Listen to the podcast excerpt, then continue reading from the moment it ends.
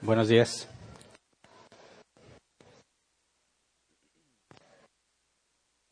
Espero que todos. Sí, no se oye. Sí, sí, sí, sí. No se oye. No, ya. No le muevan. No le muevan. ¿Me oyen? Se vuelve ahí.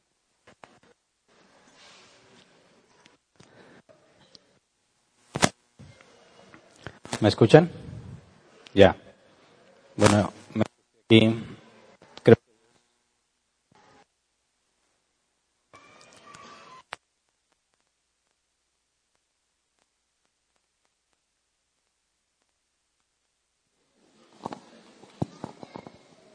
Bueno, ya nos esforzamos por convencer a este micrófono que funcione correctamente y creo que la señal de Dios es clara. Necesitamos uno nuevo, ¿verdad? Bueno, espero que todos se encuentren bien, libres de coronavirus y todo eso. Ya ven que los cinco sospechosos en nuestro estado resulta que, que a Chuchita la bolsearon, no era coronavirus. Así que estamos limpios, ¿verdad? Y lo que yo he visto a nivel global es que hay muy buenas noticias, ¿verdad? Ciudades en cuarentena están dejando la cuarentena, se está manifestando control en todas partes, así que parece que ya vamos acercándonos al proceso de, al proceso de salida. Eh, mientras tanto, nosotros seguimos estudiando el tema del divorcio y el, el día, de hoy vamos a ver una perspectiva un tanto eh, distinta a la que hemos estado tomando. Ya analizamos mucha información en cuanto al matrimonio, luego en cuanto al divorcio, y quisiera que dedicáramos tiempo en aplicar en casos prácticos lo que hemos estado aprendiendo. En la semana pasada analizamos el tema de la vergüenza. ¿verdad? Vimos que la vergüenza no debe ser ocultada ni evitada, sino que debe ser aceptada. Y la vergüenza nos debe guiar a Cristo. Es la única opción que tenemos los hijos de Dios que hemos pecado. La vergüenza desde la perspectiva bíblica para los hijos de Dios es una bendición, ¿verdad? Porque nos lleva a ver nuestro problema y nos lleva a ver que no podemos arreglarnos a nosotros mismos. Por consecuencia, nos vemos en la necesidad de acudir a Dios para que nos, para que nos cambie, ya que Él es el único que puede hacerlo. Entonces, partiendo de lo que vimos del dolor y de la vergüenza, hoy quiero estudiar o que estudiemos juntos las consecuencias del divorcio sobre la familia. Eh, cuando un matrimonio se divorcia y no tiene hijos, eh, ¿otro cambio? Gracias. Cuando el matrimonio se divorcia y no tiene hijos, decimos que esa familia dejó de existir. Familia es el matrimonio, ¿verdad? Esposo y esposa, aunque no tengan hijos, son una familia. Y cuando el divorcio deshace ese matrimonio, la familia desaparece. Ya no es una familia. Prácticamente el divorciado, en el caso de un divorcio lícito, regresa a su estado de soltería, ¿verdad? Y vuelve a empezar, por así decirlo, va a seguir su vida, son exactamente los mismos criterios que alguien que nunca se había casado. ¿verdad? Pero cuando hablamos de un matrimonio que se divorcia y tiene hijos, esa familia no se deshace, no desaparece, simplemente es una familia fracturada, una familia mutilada, es una familia a la que le falta uno de sus miembros y que no se puede reponer en ninguna circunstancia. Entonces, quisiera que nos enfocáramos como iglesia a estudiar las familias fracturadas. ¿Qué pasa con las familias que se divorciaron y ahora resulta que el, el papá ya no vive con, con, ellos, con los hijos, o la mamá es la que ya no vive con los hijos? ¿Cuáles son los problemas que se enfrentan y cómo debemos enfrentarlos bíblicamente? Ahora, las familias que sufren un divorcio no son las únicas familias fracturadas, también las familias donde los hijos son rebeldes y no se sujetan a los padres y generan muchos problemas, ahí también hay una fractura. La relación entre padres y hijos no es como debiera ser. También cuando la familia tiene conflictos internos serios y no se están cumpliendo las responsabilidades de cada rol, también esa es una familia fracturada. También familias que perdieron por causa, o sea, se murió alguno de los padres, se muere alguno de los hijos, también terminas con una familia fracturada. Y las familias mixtas, donde no todos son cristianos, también son familias fracturadas. Pero quisiera que, como estamos estudiando el tema del divorcio y venimos del tema del matrimonio, nos enfoquemos en las familias que han sido fracturadas por causa de un divorcio, sea lícito o ilícito, bíblicamente hablando.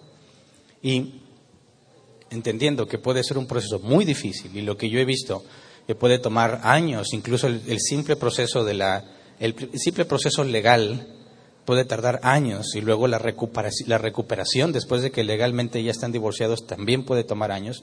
Los cristianos se encuentran a muchos, se encuentran con muchos problemas que se presentan a causa de eso. Entonces me parece que debiésemos eh, considerar esos casos y proporcionar un camino bíblico a seguir, eh, tomando en cuenta toda la información que hemos visto. Yo sé que entre nosotros la gran mayoría no está divorciado, pero ya como lo hemos estudiado, y lo vamos a ver también un poco más adelante, es que no puedes caer en el engaño de pensar que porque tú te portas bien, tú estás estudiando, tú te esfuerzas por ser un buen cristiano, o vienes a la iglesia, te llevas bien con tu esposa, te llevas bien con tus hijos, bueno, algunos llegan a la conclusión de que eso es garantía de que nunca van a experimentar un divorcio. Y eso es falso. A veces los cristianos eh, nos causa gracia que los de la teología de la prosperidad piensan que de alguna manera pueden comprar a Dios, ¿verdad? Dándole dinero, pactando cosas así para obtener bendiciones. Y nos da risa muchas veces. Pero es triste ver que hay cristianos que quitando el tema del dinero, piensan que pueden comprar a Dios con su obediencia.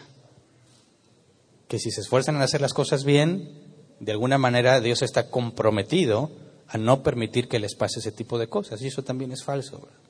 Todos podemos enfrentarlo. Dios en su soberanía ya lo definió y nosotros no lo conocemos, no lo sabemos. Las personas que quizás hoy en día están divorciadas, quizás hace tres años, cuatro años, ni les pasaba por la mente la posibilidad de que ellos experimentaran un divorcio. Entonces, todos estamos expuestos a este tipo de situaciones. Y aunque digas, es que yo no estoy divorciado, esto no aplica para mí, no es así, porque vamos a ver cómo debemos enfrentar los problemas, de incluso desde una perspectiva general, y sobre todo, aunque no te esté sucediendo a ti, tú tienes que aprovechar toda oportunidad que se presente para hacer luz en las tinieblas y poder ilustrar a otros con respecto a lo que la Biblia enseña de cómo se deben enfrentar estas situaciones. Entonces, nuestro objetivo es estudiar las familias fracturadas desde tres perspectivas, los padres, los hijos y la iglesia. Porque la iglesia tiene también responsabilidad para con estas familias fracturadas, como lo vamos a ver un poco más adelante. Y lo que, bueno, la perspectiva con la que vamos a iniciar es la de los padres. Entonces, el nombre del tema es el divorcio, el subtema es familias fracturadas y luego una división aparte, los padres. Porque luego, si Dios lo permite, el próximo domingo vamos a ver familias fracturadas, pero desde la perspectiva de los hijos. Y luego desde la perspectiva de la iglesia. ¿Cuál es el papel de la iglesia en este tipo de situaciones? Entonces, antes de ir a, la palabra y profundizar, vamos a orar así como estamos, para ponernos en manos de Dios.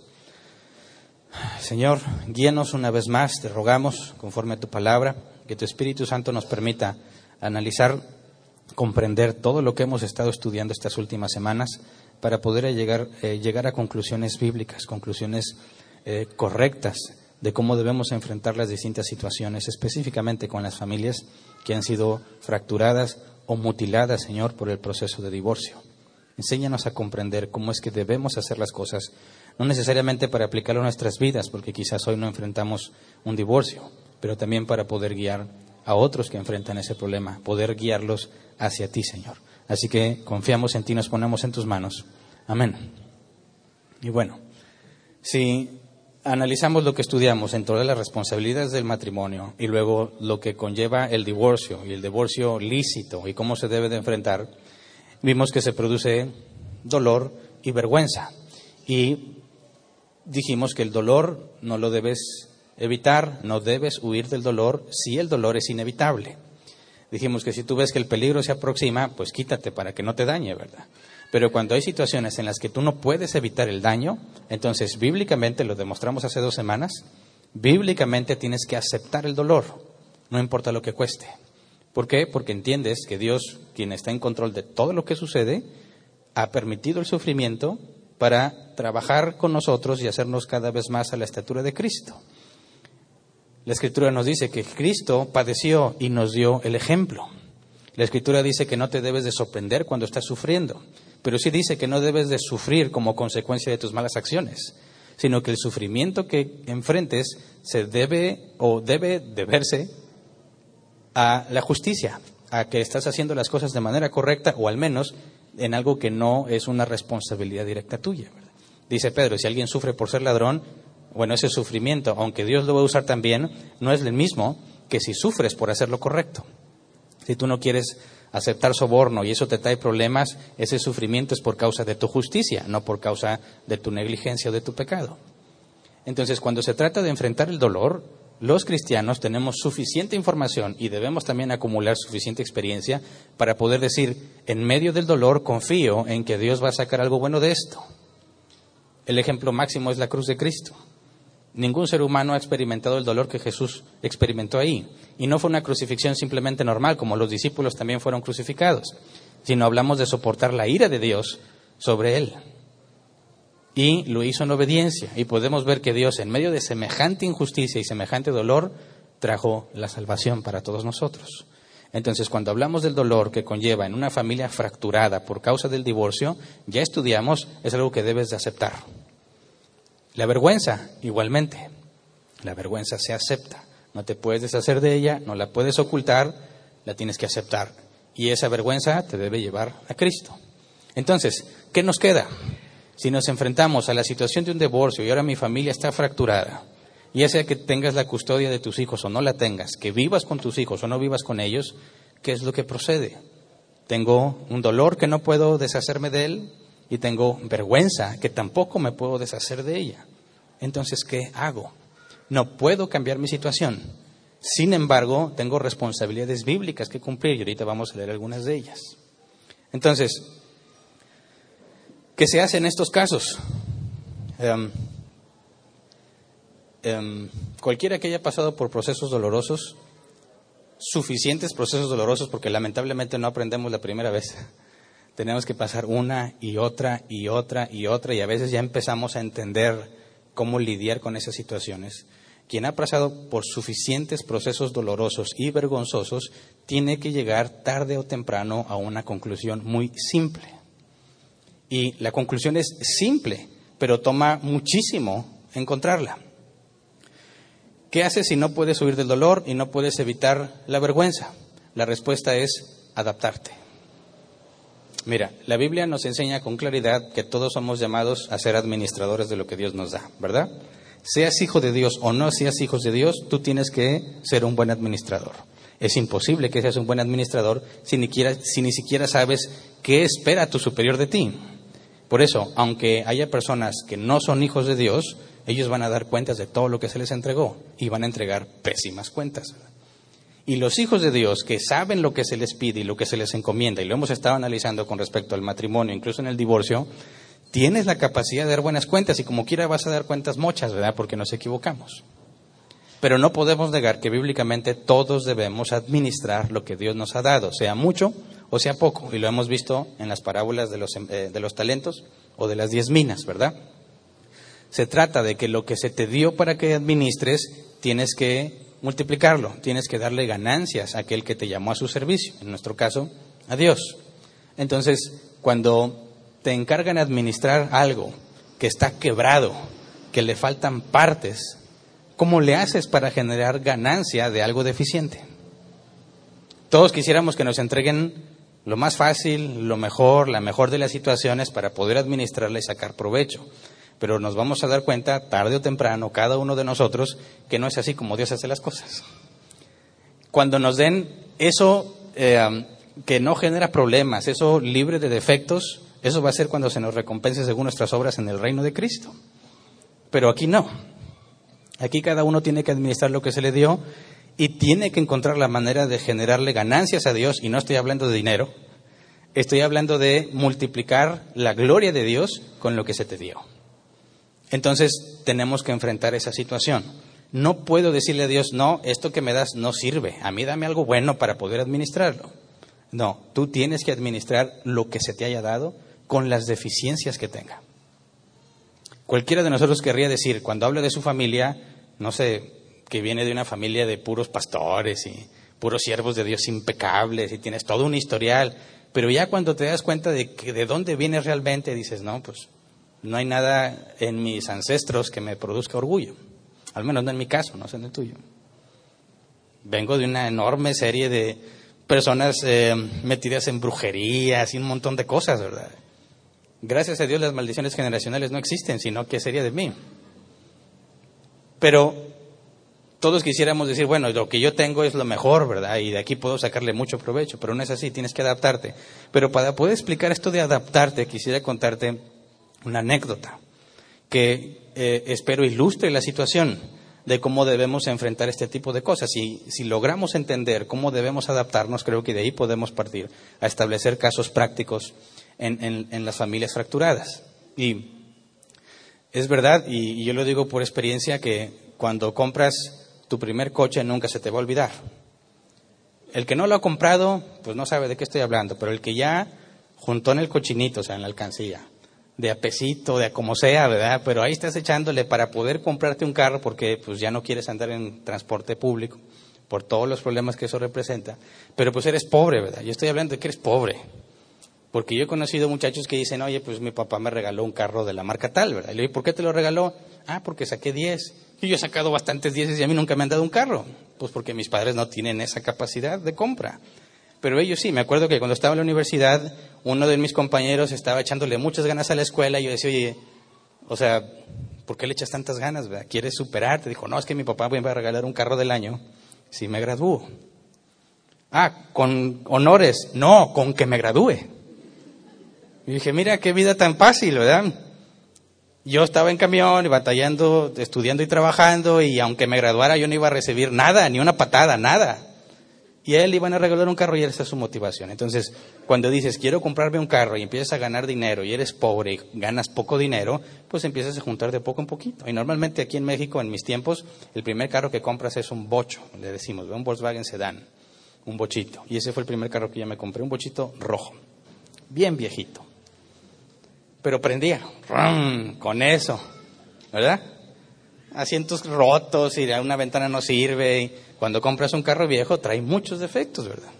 Pero no importa porque es tu primer carro, ¿verdad? Entonces, bueno, yo me acuerdo que Verónica y yo éramos novios, estuvimos buscando el anuncio de los bochitos y pues vas descartando por lo que cuesta, no, no, no, no, y hasta que encuentras uno que dice buenas condiciones y está en tu presupuesto. Pues vas a verlo, fuimos a verlo. Dinero en mano, no era mucho, por eso lo traía en mano. es como andabas, no te da miedo todo ese dinero. No, no era mucho. Fuimos a verlo y yo no sé nada de mecánica. ¿Qué es lo que quería yo? Subirme, que prenda y que avance. Suficiente, ¿verdad? Entonces fui, se veía muy bien. siempre los daban al principio, ¿verdad? Todo el armorol, todo se ve con ganas. Si le encuentras todos los defectos, pero prende. Le das una vuelta, sin problema es, me lo llevo. Órale, ahí está el dinero y te vas feliz de la vida. Luego descubrí que tenía ciertos problemas, específicamente uno en particular. Yo no sé mucho de mecánica, pero con ese bocho tuve que aprender muchas cosas. Y una de las primeras veces que lo traía manejando y me emocioné, ya tenía mucho rato manejando, se apagó el carro de repente. Y cuando lo llevé al mecánico, pasé la vergüenza de que, mira, no prende, y a ver, préndelo y si prende. No sé si te ha pasado eso alguna vez, ¿verdad? El carro, cuando no hay nadie, es una forma contigo, pero cuando lo llevas con el que sabe, se porta bien. Entonces le dije, oye, pues es que no prendía. Bueno, pues ya prende, vamos a darle una vuelta. Y no pasaba nada, nada, pero después de varias vueltas, el carro se apagó otra vez, gracias a Dios. Y ya lo checó él y me dijo, la bobina se calienta. Y cuando se calienta mucho esa bobina, el carro se apaga. ¿Cómo se arregla? Cómprale otra bobina. Otra bobina. O sea, son tan sencillos los motores de los bochos que era de le quitas una y le pones la otra. ¿Y dónde compraba la otra? En la ferretería. Porque ves que tan viejo era el carro. Entonces, ya, y así era, ¿verdad? Oye, otra vez la bobina, quitas la bobina y pones una nueva. Bueno, el asunto es que llegó el momento en que yo quería hacer un viaje en carretera de cinco horas aproximadamente. Y claro que la bobina no me iba a dejar hacerlo. Entonces, resulta que este viaje que yo quería hacer no lo iba a hacer yo solo. Yo quería llevarme a mi novia y a sus papás al lugar donde ellos nacieron y crecieron y yo quería conocer ese lugar. Pero yo estaba en un dilema, ¿verdad? ¿qué pasa si les digo, vámonos? Y yo sé que la bobina, tarde o temprano, se va a calentar. Y no puedo llevarme una caja de bobinas de repuesto porque tampoco tenía ese dinero, ¿verdad? Y pensaba yo, ¿qué van a pensar mis futuros suegros cuando les diga, súbanse y los dejo tirados en medio de la nada, en la carretera, ¿verdad? Yo me imaginaba decir, pues, ¿qué clase de novio te conseguiste, mija? ¿A poco sí te va a tener? O sea, que mi reputación estaba en juego. Pero ellos saben que yo era pobre. Entonces, yo estaba con esta, yo quiero ir, quiero llevar a mi novia y a sus papás y quiero conocer el lugar donde crecieron y donde si no se hubieran venido a Monterrey, ahí también hubiera crecido mi esposa, ¿verdad? Pero la bobina no me iba a dejar, así que me tuve que adaptar. Me vino una idea a la mente, una idea muy simple, y tenía que ponerlo a prueba. Entonces lo que hice fue que, antes de decirles algo del viaje, hice un experimento. Me subí al carro y lo calenté, o sea, hasta que la bobina se apagó. Yo para eso había subido al carro un termo con agua helada y un pedazo de tela. No sé si ya tienes idea de qué quería hacer. ¿No? Entonces, el carro se apagaba, yo sabía que la bobina se había sobrecalentado, el problema es que la bobina está caliente. ¿Qué pasaría si la enfrío? Lo único que hacía yo es que tiraba la bobina y le ponía una nueva, pero no puedo darme ese lujo ahora. ¿Qué hago? Entonces, bueno, calenté intencionalmente la bobina, me bajé, saqué mi termo, saqué mi termo, no sé qué habrá pensado los de la calle que me estaban viendo. Saqué mi termo, toda el agua ahí con hielos, empapo el trapo, quito la bobina y la envuelvo en el trapo frío. En unos minutitos la bobina estaba totalmente fría. Y nada más de ¡rum! prendió. Que ya la hice. ¿Qué tengo que hacer para soportar todo ese viaje? Traer mi termo con agua helada y un buen paño. Y le dije a mi, a mi novia y a mis suegros, vamos en el bocho. Y fuimos. Y nomás tres veces, nomás tres veces me tuve que bajar a enfriar la bobina. no sé qué habrán pensado mi, ahora mis suegros de mí en ese entonces, ¿verdad? Pero logré lo que me propuse con lo que tenía. No sé si te das cuenta, eso es adaptarse. No podía cambiar de carro, ni podía solucionar el problema. Tenía que encontrar la manera de hacer lo que quiero hacer con lo que tengo. Eso es adaptarse, hacer cambios, ajustes según tu situación para cumplir un objetivo. Cuando hablamos de las familias fracturadas, ellos no pueden cambiar su situación ya, no pueden regresar el tiempo, no pueden reponer lo que ya se perdió. Lo único que queda es adaptarse. Y el asunto es que esta adaptación tiene que ser obviamente de acuerdo a la escritura, porque todas las familias fracturadas intentan adaptarse y la gran mayoría de ellas fracasa. ¿Por qué? Porque no están tomando como referencia lo que la escritura enseña. Están tratando de adaptarse según lo que ellos consideran mejor. Y eso genera muchísimos problemas.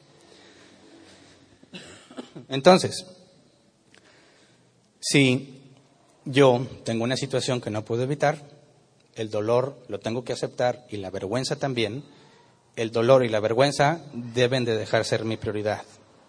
Eso es algo que acepto que está en mi vida. Y ahora tengo que encontrar la manera de ser un buen administrador con lo que me queda. Si vemos lo que las familias fracturadas hacen, yo en mi experiencia, que yo soy hijo de padres divorciados, y me ha tocado, gracias a Dios, aconsejar a muchas personas en estos procesos de divorcio, puedo detectar claros patrones de comportamiento, errores comunes que se cometen cuando tratan de adaptarse a una nueva vida.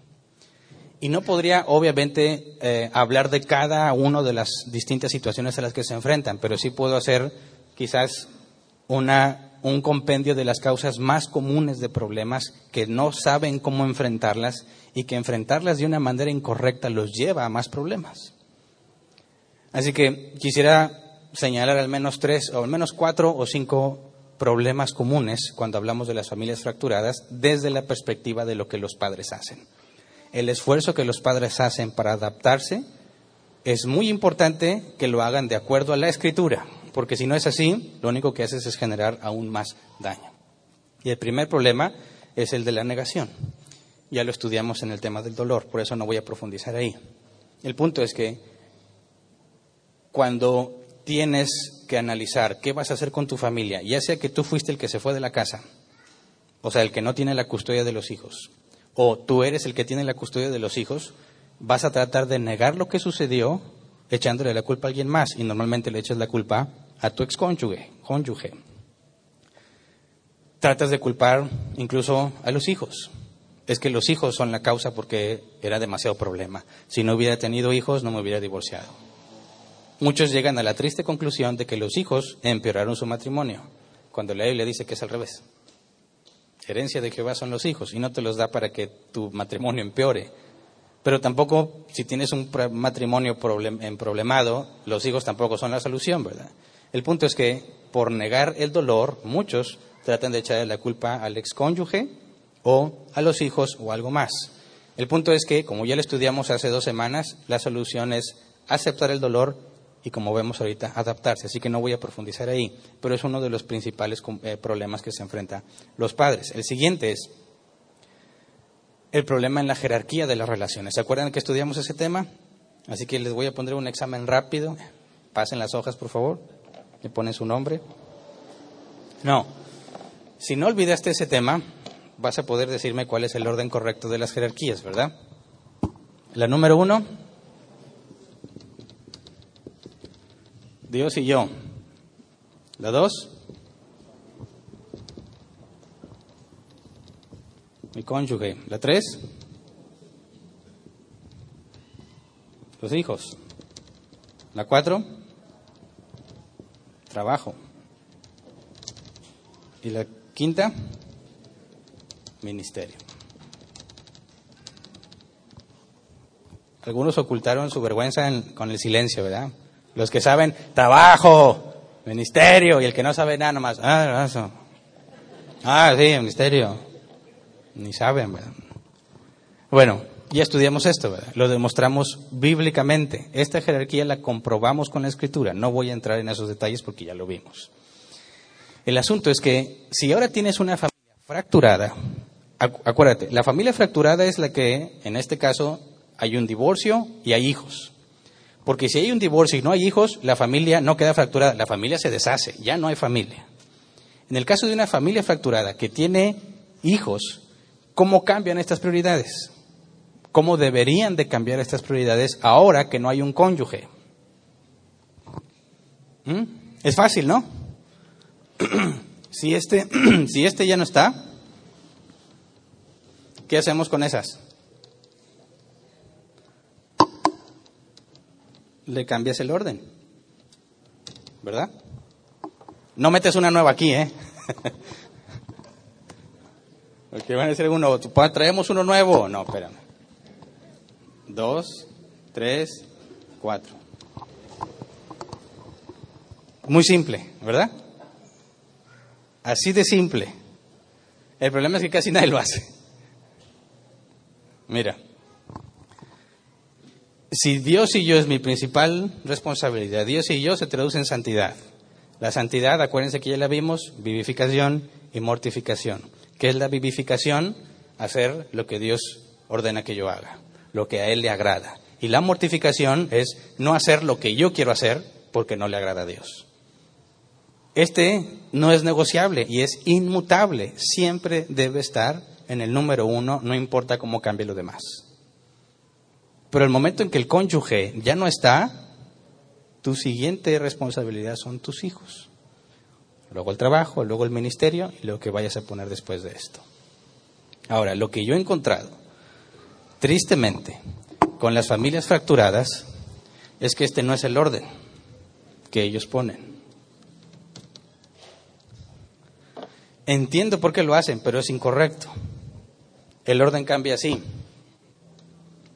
Este lo convierten en el número uno. ¿Verdad?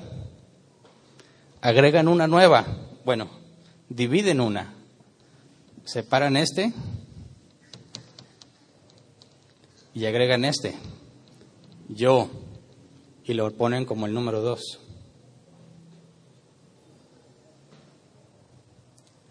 Y luego, si bien les va a los hijos, esto se convierte en el número 3.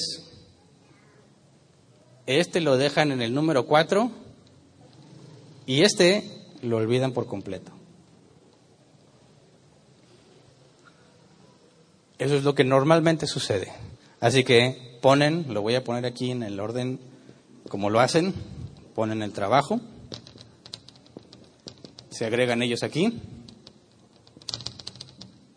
Bueno, voy a reflejar todavía otros casos.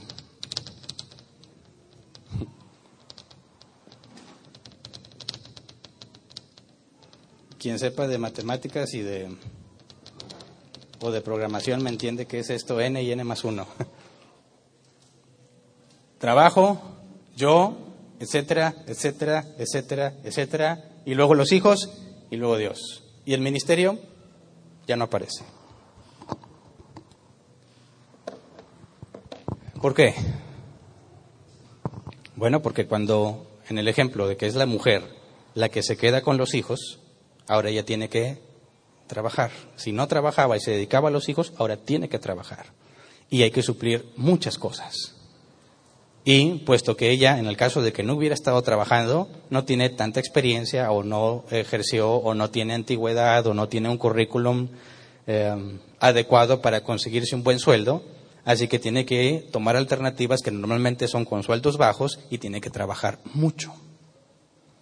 Entonces, como tiene hijos que cuidar y alimentar, convierten esto en su prioridad porque sienten la presión de la provisión que se necesita.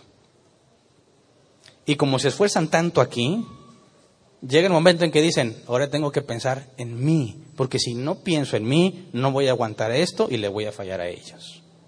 Entonces ellos agregan una sección donde ahora tienen que descansar, tienen que tener cierto momento de relax, algunos dicen tienen que tener momentos de esparcimiento, y qué es lo que normalmente hacen, los hijos van con los abuelos. Porque llega el fin de semana y esta mujer trabajadora necesita relajarse. Y los abuelos cargan con los hijos para que ella pueda enfocarse en ella. Lo mismo pasa con los hombres. Llegan muy cansados, quieren su tiempo y si ellos tienen a cargo los hijos y es que no puedo, tengo que descansar y se los avientan a alguien más, porque ahora ellos se han convertido en una especie de prioridad por encima de los hijos. ¿Y cómo se justifican? Porque si yo no me cuido a mí, no les voy a poder dar a ellos lo que necesitan. Y aquí agregan más cosas, lo que se te ocurra. Llega un momento que dicen, ahora sí mis hijos, tengo que lidiar con mis hijos. Pero ¿por qué los dejaron en una posición tan baja? Porque están convencidos de que si hacen esto ya están cumpliendo con lo que les corresponde. Sea hombre o mujer, han convertido en su Dios al trabajo. ¿Y qué dejas a Dios? Dices que ya no tengo tiempo. Ya no puedo orar, no tengo tiempos para leer la Biblia, no me queda tiempo suficiente, así que cuando tenga chance. ¿Y cuándo vas a tener chance? Casi nunca. ¿Ministerio? No, no puedo. Definitivamente no se puede. Ahora, ¿con qué criterios te va a juzgar Dios? ¿Mm? Lo triste de esto es que las familias fracturadas se encuentran a una jerarquía de esta manera y todo el esfuerzo que hacen usando este esquema de prioridades los lleva cada vez más a más problemas, a más dolor y a más sufrimiento. Y lo irónico es que lo hacen con la intención de tener cada vez menos problemas y cada vez sufrir menos. ¿Por qué pasa eso? Porque no toman como referencia lo que la escritura enseña. ¿Y sabes qué? Este modelo va a recibir mucha aprobación en el mundo mucha aprobación en el mundo, incluso con tus eh, empleadores. Creo que el miércoles comenté algo de esto. Cuando alguien en una empresa se queda a trabajar tarde y se queda horas extras y se esfuerza y va a trabajar incluso en días que no tiene que ir a trabajar y no se toma vacaciones, ¿cómo percibe el empleador eso de su trabajador? Como algo muy bueno. Es un buen empleado es muy buen trabajador, ¿verdad? Incluso van a tratar de buscar recompensarlo y motivarlo para que siga así. Pero eso demuestra algo muy simple. No les importas tú como persona. Porque cualquier trabajador que le dedique todo ese tiempo a la empresa se lo está quitando a su familia. Y si se lo está quitando a su familia, ese trabajador, ese empleado va a tener cada vez más problemas. Pero sabes qué, a la empresa no le importa, porque mientras le lleves más dinero del que deberías de llevarle, mejor para ellos. Ellos no les importa que tu familia esté destrozada, ellos te van a exigir que les des todo lo que tienes que darles más un extra, porque si no les das ese extra, eres una especie de mediocre. Cuando te encuentras entonces con amigos o conocidos que también están divorciados, te vas a encontrar exactamente el mismo modelo y vas a encontrar aprobación, porque se apoyan unos a otros. Sí, es que es lo mejor, es que yo tengo que darle a mi hijo lo mejor. Y fíjate cómo es esto. Empiezan a trabajar más y si les empieza a ir bien, bueno, entonces tratan de compensar lo que no les han dado a sus hijos. Lo mismo problema que vimos con los esposos.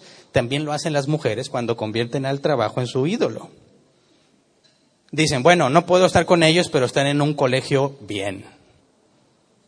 No puedo estar con ellos, pero les voy a hacer la fiesta en este lugar especial. No puedo estar con ellos, pero cuando lleguen las vacaciones nos vamos a ir a un lugar bien padre. Y ya, se autoconvencen de que están haciendo las cosas bien, la empresa les dice que van bien, el mundo les dice que están bien y dejan de cuestionarse lo que hacen. Asumen que están bien necios. Cuando los llamen a cuentas, ¿qué es lo primero que van a tener que responder? Le van a decir, Señor, pero yo te conozco. Yo soy cristiano, yo soy cristiana, yo, yo iba árbol plantado. Es más, si no voy, escucho a Hernán en línea. Apártate de mí, jamás te conocí. Acuérdese, la palabra que conocí, ginosco, una relación privada, íntima, personal, entre Dios y tú, cosa que lo han dejado en el último lugar. Y lo separaron. El Dios y yo pusieron el yo y dejaron a Dios al último, por si tienen chance, por si les queda tiempo. Eso genera muchísimos más problemas y luego dicen, oye, vengo a buscar consejería. ¿Qué pasa? Es que no sé, yo estoy esforzándome y las cosas no funcionan. ¿Cómo que no funcionan? tengo cada vez más problemas, pero yo estoy haciendo lo que me corresponde. Y si tú como el que escucha no te aseguras de entender primero a qué se refiere la persona cuando dice que está haciendo lo que le corresponde, vas a batallar mucho en encontrar el problema. Lo primero que debes preguntar es, ¿qué es lo que te corresponde? Y casi te dice, bueno, pues es que yo trabajo mucho para mis hijos. De inmediato te revelan dónde está el problema. Idolatría. Han dejado a Dios en la última opción si es que hay oportunidad. Entonces, claramente hemos demostrado que nada puedes hacer solo. Pablo en la carta a los romanos nos dice que somos unos miserables por el cuerpo de muerte que tenemos. Y si queremos rendir buenas cuentas a Dios, lo primero que necesitamos es tener una relación personal con Dios. Conocerlo. Y para conocerlo a Él, él te conoce a ti perfectamente, pero tú no lo conoces a Él perfectamente. Si tú no lees, si tú no estudias, nunca lo vas a conocer. Te engañas a ti mismo pensando que tienes una relación con Dios cuando ni siquiera lees la Biblia, porque es por medio de la Biblia que conoces a Dios. Entonces, si Dios y yo, en el, en la, ya las borré, en la jerarquía real, eso es santidad, y tú consideras que la santidad no es importante, vas a terminar haciendo todo lo opuesto a lo que Dios quiere que hagas. Por eso, yo sé que es muy difícil la presión de tener que conseguir dinero, la presión de tener que pagar deudas, de tener que pagar servicios, de tener que pagar rentas, etcétera, etcétera. Es mucha la presión. Pero si te descuidas en el tema de la santidad, vas a agregarle a toda esa presión más problemas. Porque toda esa presión, ahorita voy a llegar a un momento más claro a esto, toda esa presión fue Dios quien la puso sobre ti. Lo que te está pasando no es ajeno a Dios. Dios así lo permitió y lo permitió con un propósito. Y toda esa presión no va a desaparecer. Tienes que aprender a adaptarte a esas nuevas presiones. El problema es que dices, no, tengo que quitar estas presiones, tengo que encontrar la manera de quitarme estas presiones entonces quieres trabajar más y más y más para poder quitártelas, pero te vas a dar cuenta que eso no funciona. Nada más le agregas más. Lo que tienes que hacer es adaptarte a esa nueva serie de presiones y con la jerarquía correcta empezar a usar tu tiempo. Sabes, Dios es el dueño de todo, ¿verdad? ¿Tienes problemas económicos? Dios lo puede solucionar en cualquier momento. ¿Por qué no lo soluciona? ¿Porque te falta fe? ¿Porque tienes que sembrar agresivamente? ¿Tienes que dar el dinero en buena tierra? Claro que no. Si no te ha dado todo lo que necesitas ahorita es porque simplemente no quiere. Pero si es un Dios bueno, ¿por qué no me lo quiere dar? Porque hay un propósito en esa necesidad. Porque esa necesidad te debe llevar a Él. No sé si me explico. Todas esas presiones no están diseñadas ahorita que las resuelvas. No tienes con qué resolverlo. Están diseñadas para que vayas a Él. Y hables con Él. Y te desahogues con Él. Y Él te va a dar paz. Y Él, conforme va pasando el tiempo, te va a enseñar que nunca te dejó solo o sola. El problema es que la gente dice, tengo todas estas presiones, no tengo tiempo para Dios, tengo que solucionarlas. Y ahí se cometen graves errores. Entonces, cuando entiendes que todas las presiones que están ahí no las vas a poder quitar, sino que te tienes que adaptar, vas a tener que hacer un tiempo en el que ignoras esos problemas, fíjate bien, ignoras los problemas, un periodo de tiempo, una hora, dos horas, como tú te sientas, y vas a decir, desconecto mi mente de la realidad que me preocupa y me voy a dedicar a hablar con Dios. A decirle cómo me siento y a recordarme a mí mismo lo que la Biblia dice. Aunque padre y madre te dejen, yo no te desampararé.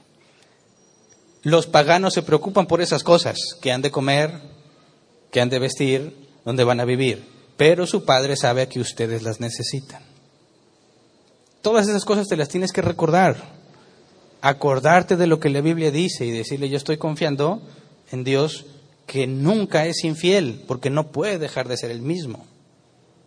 Y todo eso nos debe de dar la energía para soportar las presiones que vas a enfrentar porque tienes que tener paciencia. Pero si tú quitas esa primera prioridad, acabas de destruir lo que te quedaba. Entonces, fíjate cómo es. Como están tan enfocados, tan enfocados en esto, los que más sufren, ¿quiénes son? Ellos. Dios no sufre, ¿verdad? Tú, al principio, vas a pensar que vas avanzando, que vas prosperando, que vas a encontrar la salida y te vas a dar cuenta que no es así. Te vas a dar cuenta tarde pero es un efecto inmediato el daño que le provocas a tus hijos cuando haces ese cambio de prioridad. Ellos empiezan a sufrir inmediatamente, lo que me lleva al siguiente problema, el abandono de los hijos.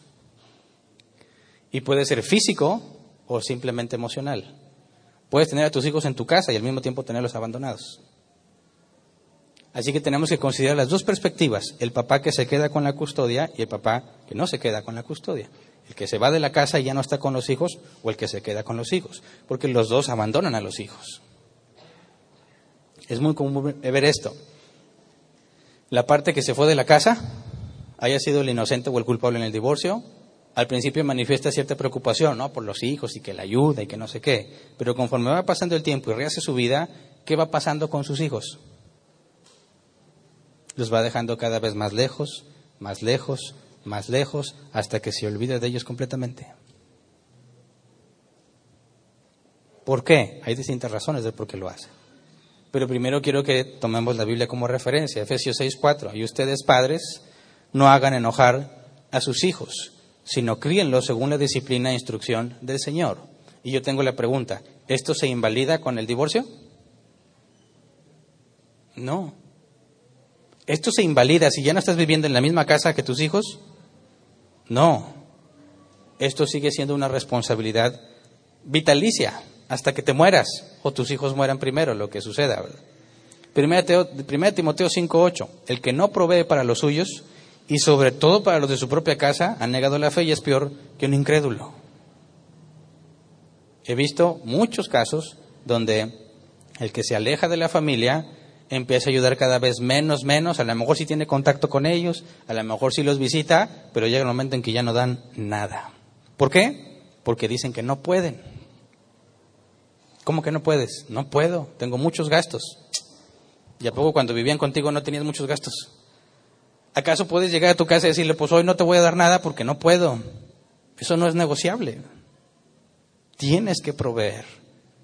¿Me explico? Pero se han convencido de que por alguna razón, como ya están lejos y como quizás ya tienen la otra, la, otra parte del escónyuge ya tiene otra pareja o lo que sea, ya no es su responsabilidad. Pero nada altera estos pasajes. Primera de Timoteo 3, 4 al 5. Debe gobernar bien su casa y hacer que sus hijos le obedezcan con el debido respeto, porque el que no sabe gobernar su propia familia, ¿cómo podrá cuidar de la iglesia de Dios? Es un requisito para ser anciano, pero no es exclusivo de los ancianos, es una característica de un cristiano maduro.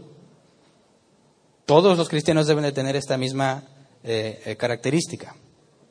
Ahora, ¿el hecho de que ya no estés ahí significa que ya no tienes que gobernar tu casa?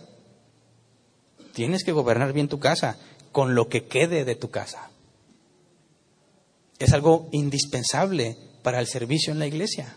Es algo indispensable para el cristiano. Porque tu cónyuge se convirtió en tu ex cónyuge.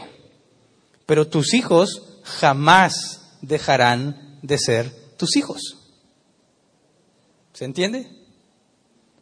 La responsabilidad no cambia ni es eliminada después del divorcio. Y es lo más triste ver hombres que han olvidado por completo a sus hijos.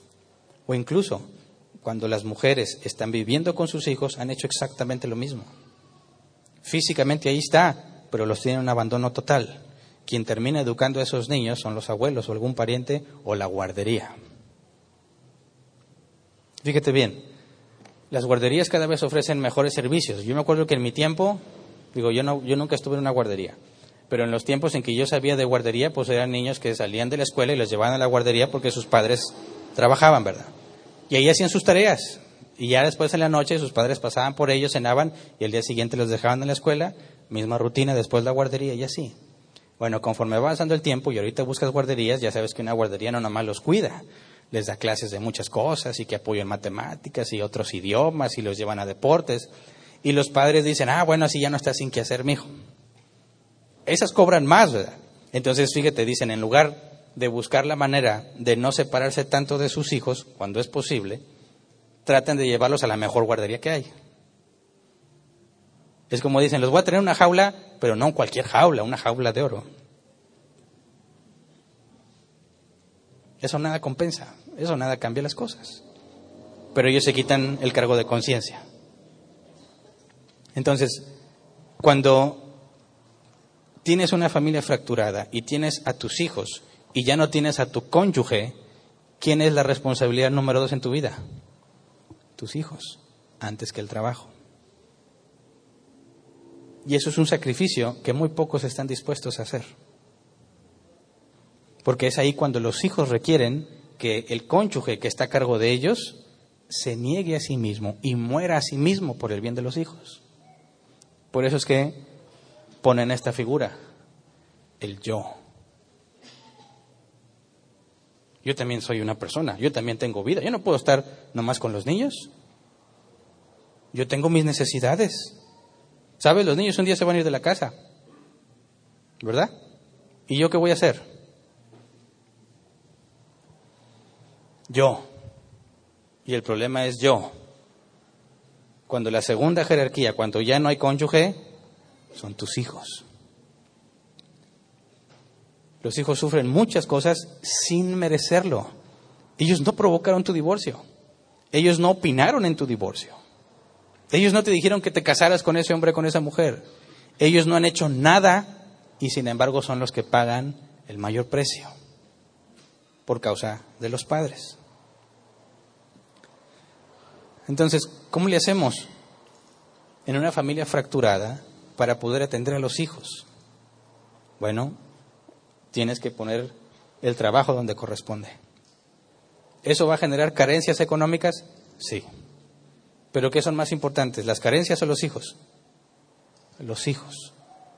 Eso nos lleva a otro problema, porque cuando el padre o madre que se hizo cargo de los hijos quiere adaptarse a su nueva situación, comete el error de no entender sus límites.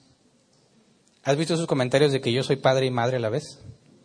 A veces están de risa, ¿verdad? Llega el día del padre Y las madres solteras, ¿qué dicen? Que ellas también son el padre y que no sé qué, ¿verdad? Yo nunca he visto que un hombre llegue el día de la madre y diga, yo también soy madre. No, normalmente que las mujeres aseguran que son padre y madre. Y que... Bueno, eso es absurdo. Bíblicamente hablando es absurdo. Porque ya demostramos que es bíblico el complementarianismo, ¿se acuerdan? La mujer es el complemento visible y opuesto al hombre. Y en un matrimonio se requieren ambas partes para el bien de los hijos. Y es imposible que tú cumplas los dos roles. No se puede. Si eres hombre, estás diseñado para cumplir ciertas cosas en un rol. Y no puedes cumplir el rol de una mujer. No puedes. Y al revés. O sea, conocer tus límites es algo indispensable. El problema es que no estamos dispuestos a enfrentar esos límites con las consecuencias que generan. Y eso es, el, creo yo, uno de los problemas que más abundan entre las familias fracturadas.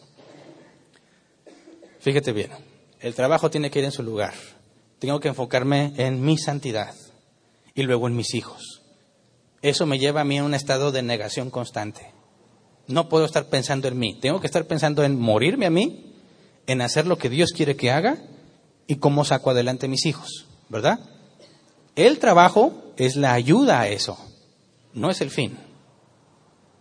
Porque aparte todavía tengo el ministerio que tengo que cumplir. Entonces, el problema que se enfrenta es, no quiero aceptar lo que viene. No quiero que haya carencias, trabajo. No quiero que haya presiones, trabajo. Oye, pero estás quedando mal con tus hijos. No importa, después lo van a entender. Error. Fíjate lo que el cristiano debe de hacer cuando enfrenta esas situaciones, porque se asume que como hemos leído la escritura, Dios es el dueño de todas las cosas y Él ha decidido proveer a sus hijos lo que necesitan. En pocas palabras, cuando ves el suceso de la multiplicación de los peces y los panes, cuántos peces había, cuántos panes había y cuánta era la multitud que se tenía que alimentar. ¿Qué enseñó Jesús en eso? Dios va a dar para lo que se necesita, aún milagrosamente. Con lo poco que había, los, peces y los panes, Dios multiplicó y dice la parábola, a ninguno le faltó y se recogieron un montón de canastas con lo que sobró. ¿Qué significa eso? Lo que Jesús les dijo, no se preocupen porque van a comer, que van a vestir o dónde van a vivir, porque su Padre sabe que ustedes necesitan esas cosas. Pero el proceso de enfrentar eso es muy difícil y complicado. Porque luchas contra ti mismo y contra lo que tú crees que deberías estar haciendo. Pero no te queda otro camino. La forma de adaptarte cuando tú dices, tengo límites, no puedo ser padre y madre a la vez, no puedo dedicarme de lleno al trabajo porque primero son mis hijos, pero si voy a pasar tiempo con mis hijos tengo que trabajar menos. Y si trabajo menos, va a haber menos ingreso. Y si hay menos ingreso, no voy a poder pagar lo que tengo que pagar. ¿Verdad? toda esa forma de pensar asume o presupone que Dios no va a proveer y que tú eres quien tiene que proveer. Pero si cambias ese esquema y entiendes que Dios es el que provee, pero tú tienes que hacer lo que te corresponde, aunque dices que no hay tiempo, haces tiempo para orar, haces tiempo para estudiar, para conocer al Dios de la Biblia y para poner en práctica lo que Él dice. Después buscas acomodar tiempos para estar con tus hijos y luego buscas cómo consigues un trabajo que te ayude a eso. O cómo cambias tu situación laboral, cómo te mueves a otro trabajo, lo que tengas que hacer para poder tener lo principal en orden. Y es ahí donde tenemos que confiar en Él. Porque fíjate bien, es cierto, vas a tener carencias económicas y tus hijos van a tener carencias económicas. Y otra cosa que no podemos negar es que también van a tener carencias emocionales. Porque si yo no puedo cumplir con los dos roles, ellos no van a tener el ejemplo de un padre, si es que es la mujer la que está con ellos. No van a tener el ejemplo de un esposo y no van a tener el ejemplo de un hombre. Y yo como mujer no se los puedo dar. Y al revés. Eso es un hecho innegable. Va a tener todas esas carencias y no lo puedes evitar. ¿Te duele? Sí, pero ¿qué se hace con el dolor inevitable? Se acepta. Pero ¿cómo puede ser que mis hijos tengan esas carencias? ¿Por qué Dios no hace algo? Ey, espera, es Dios quien permitió esa circunstancia para que tuvieran esas carencias. No sé si lo puedes ver. Nada sucede sin que Dios lo permita. Y dice la Escritura que Dios es sabio y es bueno. Y que todo obra para bien para aquellos que conforme a su propósito han sido llamados. Entonces, ¿quién permitió que tú y tus hijos tengan esas carencias? Dios. ¿Por qué? Porque tiene un propósito en eso. Esa es la parte que yo veo que es más difícil de que acepten y se adapten. Mira, ¿qué pasa si tú estabas en un matrimonio bien y tenías un nivel económico bueno y tenías a tus hijos en un colegio particular? Se divorcian. Tú, que tienes que hacerte cargo de tus hijos, si eres la mujer, normalmente no vas a poder pagar ese colegio. ¿Qué opción tienes? Pues la escuela pública. No, ni nos mande Dios. No, qué terror, qué tragedia. ¿Cómo la escuela pública? Los van a navajear en el salón. Les van a vender droga. Y luchan y se sacrifican y venden y descuidan a sus hijos para que no estén en la escuela pública. ¿Es sabio eso? ¿Es sabio? Es necedad, pura necedad, pura necedad. ¿Dónde, tristemente, dónde están sucediendo las peores tragedias? ¿En la pública o en la privada? En la privada. ¿Dónde están los niños más conflictivos, tristemente? En la privada. ¿Por qué? Porque son niños abandonados, mimados, con exceso de regalos. En la escuela pública normalmente tienes a niños que ni siquiera están conscientes de su pobreza, que tienen otra serie de principios y valores, que no tienen de qué jactarse de sí mismos ni nada que presumir. Y te aseguro, encuentras mucho mejor comportamiento entre los niños pobres que entre los niños bien. Porque el ejemplo que reciben de sus padres muchas veces es muchísimo mejor que el de sus padres pudientes o influyentes llenos de problemas, con los hijos abandonados, pero con dinero. ¿Te da vergüenza que estén en la pública? Bueno. ¿Te da dolor? ¿Te duele? ¿Sí? ¿Hay de otra? Acéptalo y llévalos. ¿Sabes qué? Muchos niños a su edad ni entienden por qué están ahí. Te llevo a una escuela nueva, ¿Por qué? Porque esta está mejor. No le estás diciendo mentiras. Está mejor para mi situación económica ahorita. Y ya. Pero los padres a veces imaginamos que nuestros hijos van a tener crisis, traumas, cuando el traumado eres tú. ¿Sí me explico? No, es que cómo va a sentir el cambio socioeconómico y cultural de estar en unas instalaciones super nice a una escuela que se le cae la pintura a pedazos. La gran mayoría de los niños ni se fijan en la pintura. Y simplemente se adaptan. Ah, bueno, pues aquí estoy y se acabó. Y el padre está sufriendo por el Señor, porque a mis hijos, porque los expones a semejante dolor. Cuando los hijos ni siquiera se dan por enterados del sufrimiento de sus padres, porque ni siquiera les interesa. Son niños abandonados, supuestamente protegidos, pero abandonados porque no piensan en la perspectiva de ellos.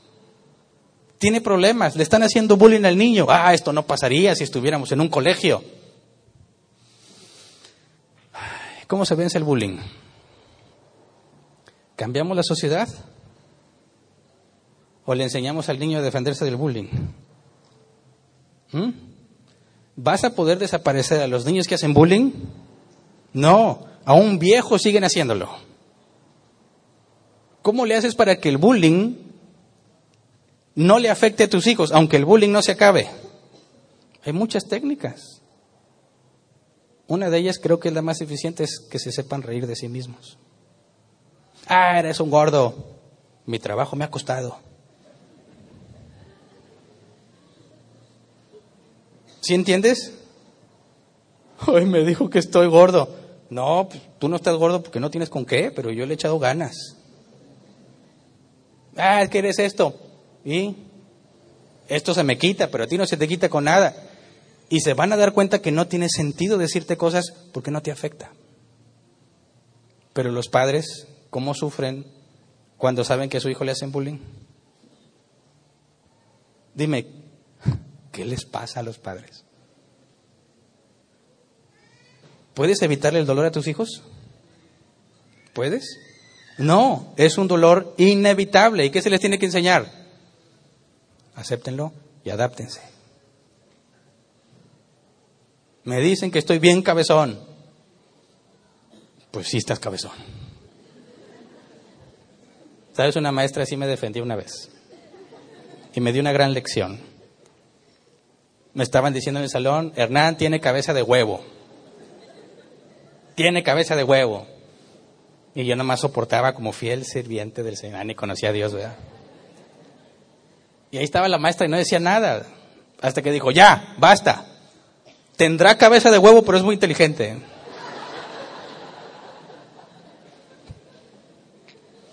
No negó los hechos verdaderos y comprobables de que estaba cabezón, pero trató de compensarlo con otra cosa.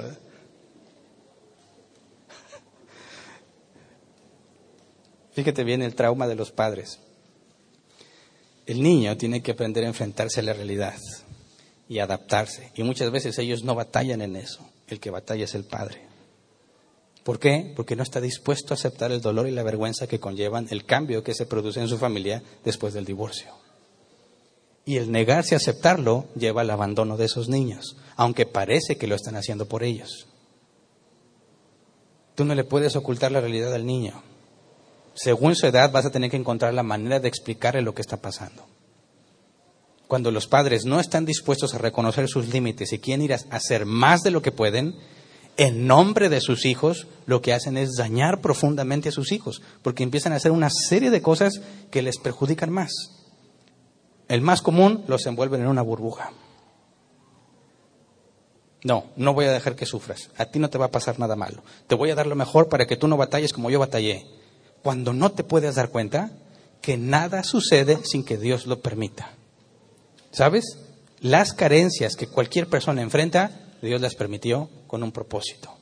Y si tú estás instruyendo a tus hijos en el camino de Dios, ese propósito es mucho más confiable que alguien que no está en el camino de Dios. Y en lugar de tratar de quitarlos del dolor, tienes que enseñar a afrontar el dolor desde una perspectiva bíblica esas carencias los van a convertir en hombres y mujeres que Dios diseñó para ellos. Yo estoy aquí en medio de muchísimas carencias que viví y si no fuera por ninguna de esas carencias, no sería lo que soy. Dios me sostuvo en medio de todas las carencias que te puedas imaginar que yo viví. Cualquiera diría que yo iba a ser una persona traumada, llena de complejos, y los tuve, y tuve todos esos traumas. Pero Dios es fiel. Y no podría estar aquí hablándote de eso si no hubiera pasado todas esas carencias. Y si tu hijo, Dios permitió que pase por esa serie de carencias, tiene un propósito para él. Porque van a moldear su carácter. Van a moldear la forma en que percibe la realidad. Dios es confiable.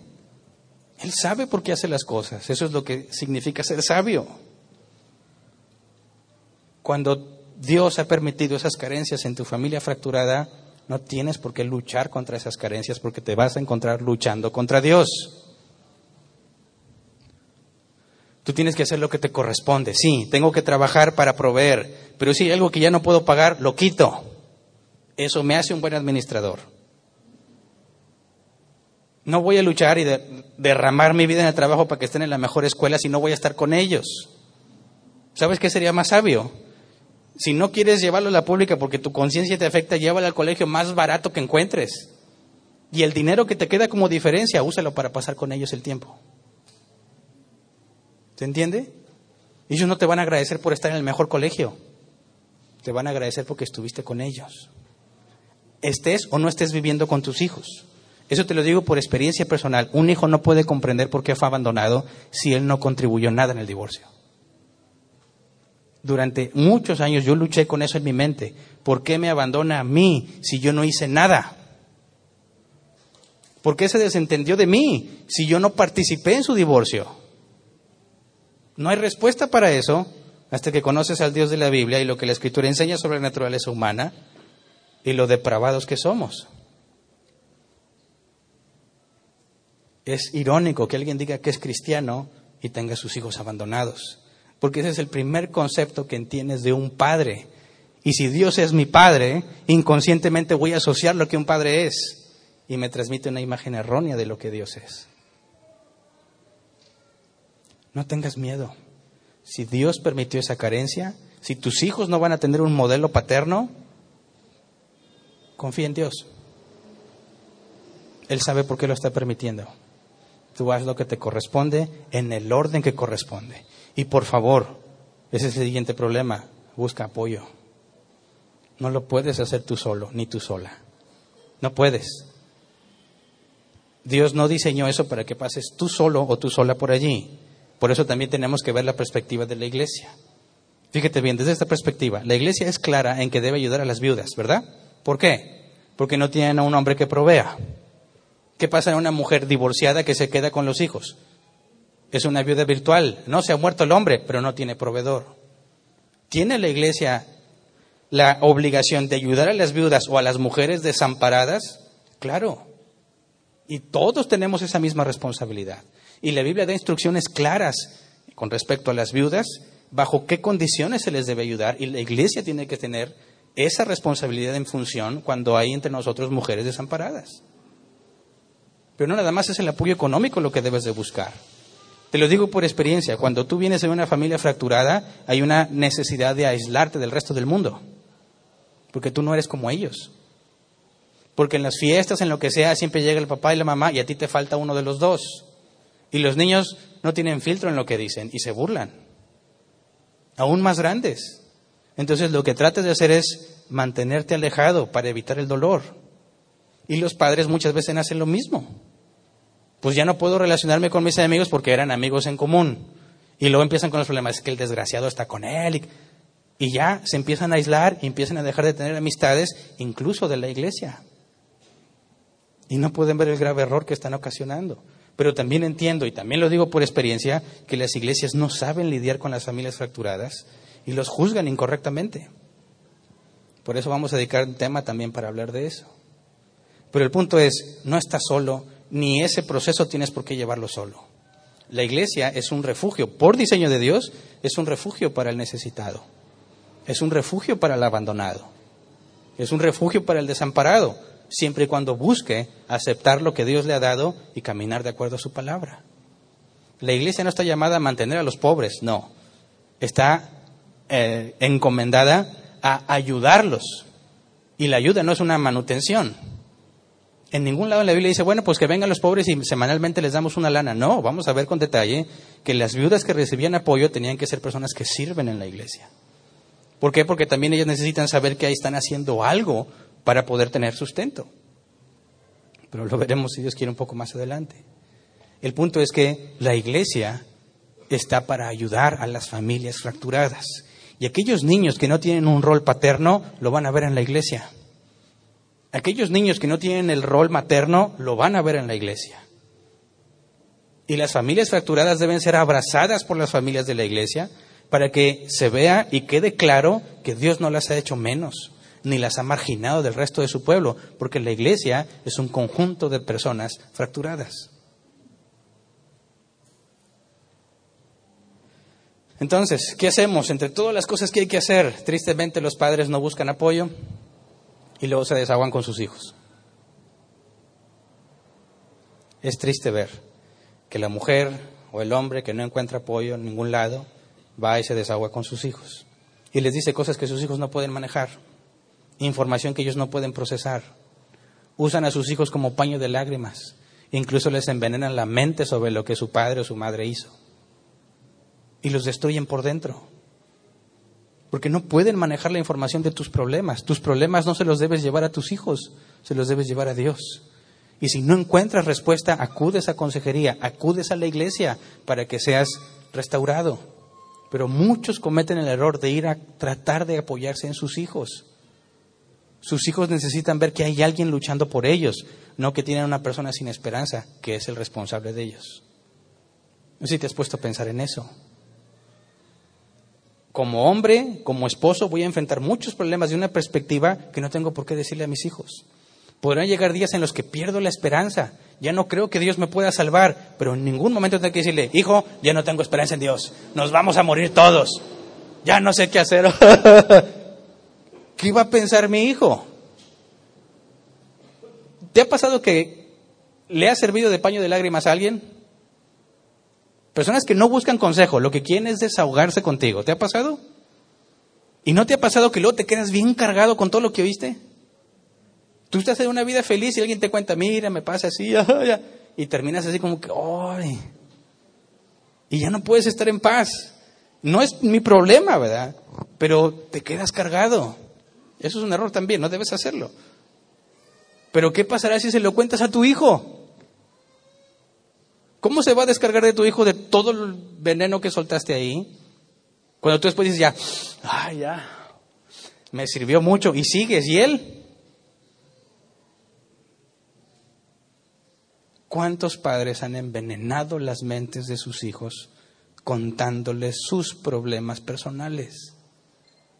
Los dejan sin esperanza porque no los guían a Dios. Entiendo la frustración. Entiendo que no tienes autoridad moral para guiar a tus hijos. Pero eso también es un error. Porque en ningún momento se nos dice que tenemos que ser ejemplos de perfección es un hecho innegable. Tarde, más temprano que tarde, vas a cometer errores. Y algunos de ellos muy graves. ¿Y cómo vas a dar el ejemplo después de eso? ¿Mm? Si en tu mente no encuentras respuestas a preguntas porque no las has entendido. Aún yo después de pecar tengo que seguir siendo un buen ejemplo para mis hijos. ¿Cómo le hago? Si ya no tengo la autoridad moral. No le puedo decir no lo hagas porque yo ya lo hice. Es que no se trata de eso. Cuando yo hice algo indebido y mis hijos lo saben, ¿cómo puedo ser ejemplo para ellos? Humillándome, pidiendo perdón, buscando resarcir el daño y entregándome a Dios. Porque sabes que ellos también van a caer. Y cuando caigan, ¿qué van a hacer? Lo que vieron que su padre hace cuando se equivoca. ¿Qué? Se humilla, pide perdón, busca restaurar el daño, se entrega a Dios. Y entonces tienen claro, eres un buen ejemplo para ellos, a pesar de que pecaste, porque les estás mostrando cómo es el camino hacia el arrepentimiento, cómo es reconocer que Dios es superior y que somos unos seres depravados y que es Él el que nos sostiene. Eso hace que nuestros hijos quiten la vista de nosotros y la pongan en Dios, porque los hijos tristemente ponen los ojos en sus padres. Piensan que sus padres no hacen lo que el mundo hace. Y cuando Dios permitió que vean que has caído, ¿tú crees que se le escapó a Dios? No, te está diciendo es hora de que les enseñes cómo te arrepientes, cómo lidias con el pecado, cómo te humillas ante Dios y cómo tratas de reparar el daño, porque esa es información vital para todo ser humano.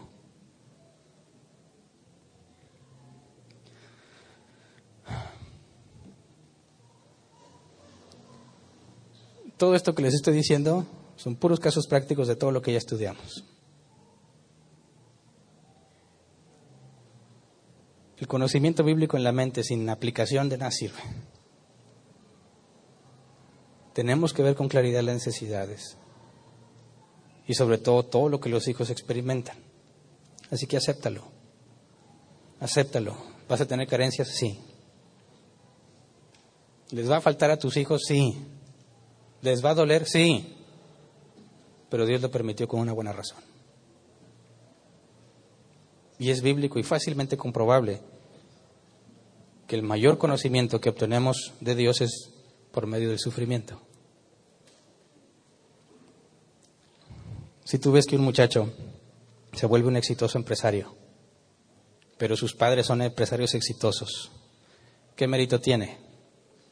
Comparado con un niño que viene de la calle que no tenía nada para salir adelante, pero se esforzó en medio de sus dificultades y se convirtió en alguien importante. ¿A quién le atribuyes más mérito? ¿Mm? Porque le tenemos miedo a las carencias entonces.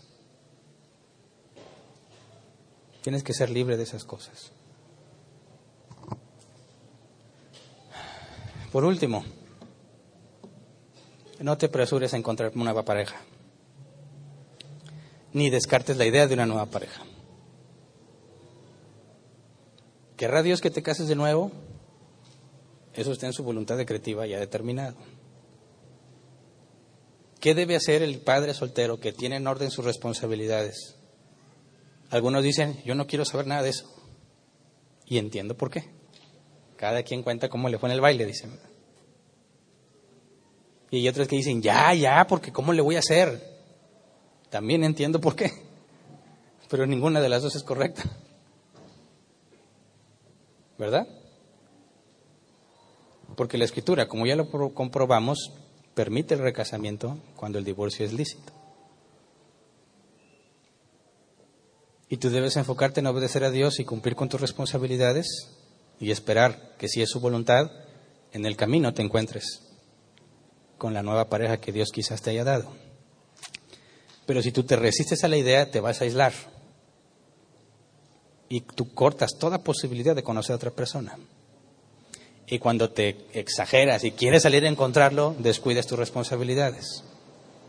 Así que las dos puertas, esas dos extremos tienen que cerrarse y quedar una puerta en medio, donde te relacionas con más personas, pero tampoco estás buscando una nueva pareja. El ideal para solteros y personas divorciadas lícitamente, el ideal es que conozcas a, a la persona que Dios puso para ti mientras le sirves a Dios.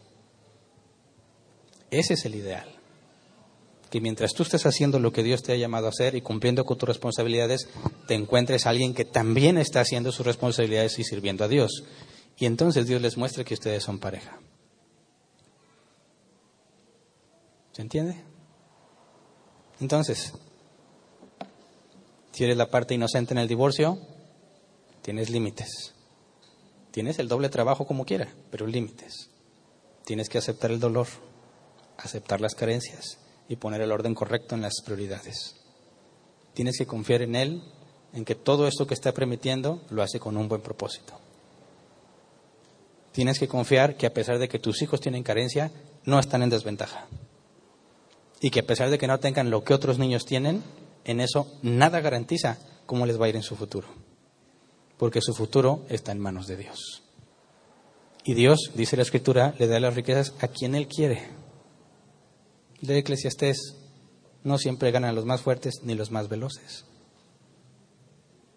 Ni tampoco los pobres permanecen pobres toda su vida. A todos nos vienen buenos y malos tiempos. Hay personas con estudios en universidades privilegiadas que son unos buenos para nada. Y hay personas que casi no tienen nada de estudio y son muy exitosos en lo que hacen. No se trata de dónde estudias ni de qué estudias, sino de que hagas lo que Dios te ha llamado a hacer. Así que las familias fracturadas tienen que tener en claro que hay que confiar en Dios y que en la iglesia tienen un lugar donde pueden estar en paz, aceptados tal y como son, donde van a recibir apoyo económico si es necesario también, donde van a recibir consejo, donde van a recibir la oportunidad de convivir con otros sin hacerlos menos, sin verlos como cosas raras o como gente fracasada en la vida tristemente muchos hacen eso, sino como un fracturado más en esta congregación, porque todos necesitamos a Dios. Todos necesitamos ser restaurados de todas las cosas graves que hacemos. Así que vamos a ponernos de pie y vamos a orar.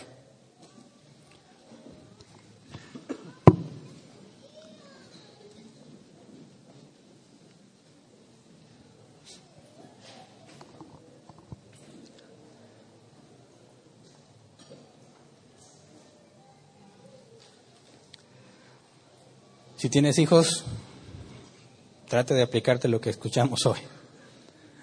Si no los tienes, trate de grabarte en la mente lo que vimos hoy. Como quiera, nadie aprende en cabeza ajena. Pero es información que puede ser útil cuando tienes que tomar decisiones o cuando tienes que aconsejar a alguien. Entre nosotros no debe de haber niveles de cristianos. Si alguno de nosotros Dios les ha permitido un sufrimiento grave, una situación difícil, en nada eh, te hace de menos valor o tampoco eso indica que eres más pecador que nosotros. Y al revés, A cualquiera que le haya bien, eso no, le vaya muy bien no significa que es santo.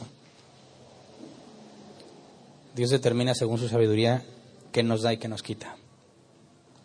El punto es que debemos confiar en Él. Si conoces a personas con familias fracturadas, ábrele los brazos. No permitas que se sientan marginados cuando están contigo. Ayúdeles a adaptarse. Ayúdeles si es posible, incluso en sus necesidades físicas o económicas. Es algo que agrada a Dios y es bueno para la congregación. Pero por favor no veas a nadie con lástima.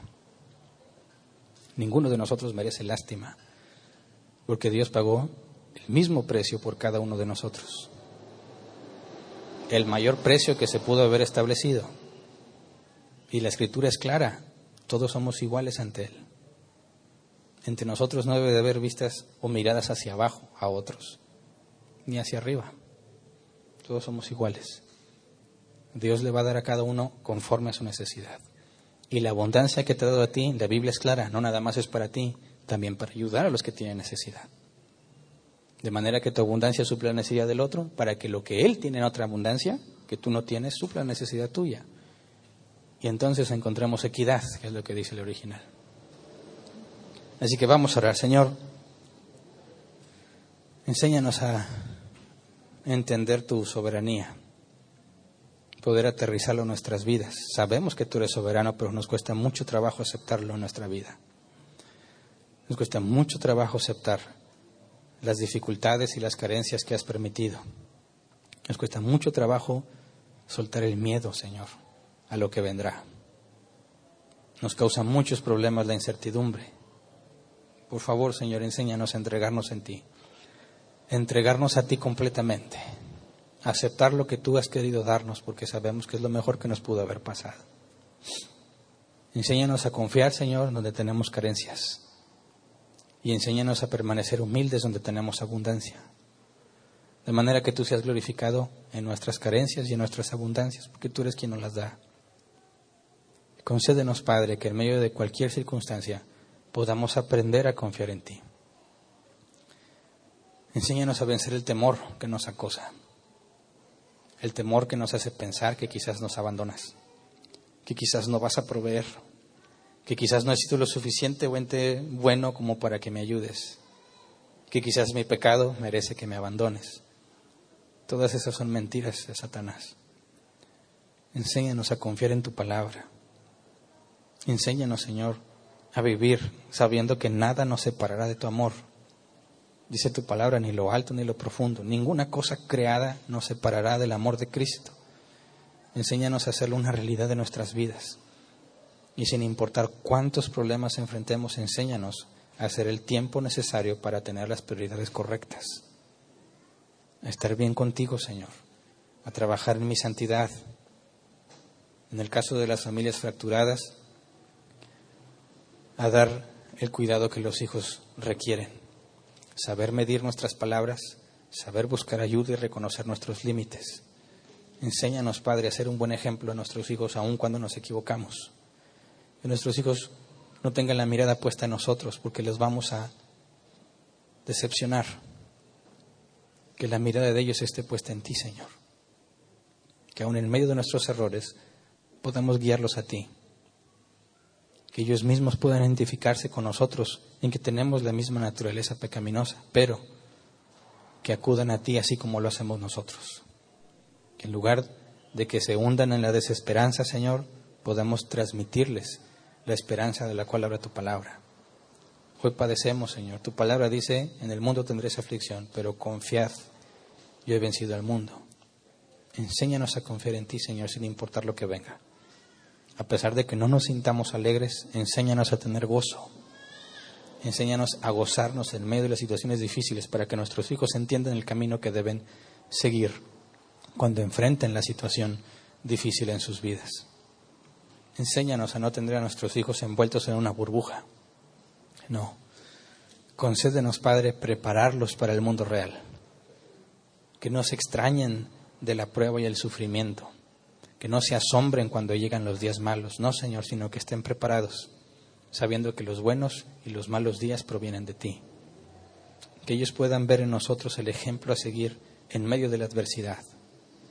Que ellos puedan ver que acudimos a ti, Señor, cuando tenemos carencias, que confiamos en ti a pesar de las carencias. Que con nuestras vidas, con nuestros aciertos y nuestros defectos, ellos puedan tener un claro ejemplo de lo que es ser un hijo de Dios. No un hombre perfecto, una mujer perfecta, sino un hijo en proceso, un hijo que está siendo transformado cada vez más a la estatura del varón perfecto. Enséñanos, Padre, a ser herramientas útiles en tus manos para poder servir, servir con eficiencia a las familias fracturadas, dentro y fuera de esta iglesia, Señor, los que conocemos o los que no conocemos, los que pidan consejo, los que no encuentran qué hacer, Señor. Enséñanos a comprenderlo para poder ser luz en medio de las tinieblas. Gracias por todas tus misericordias. Amén. Pueden sentarse.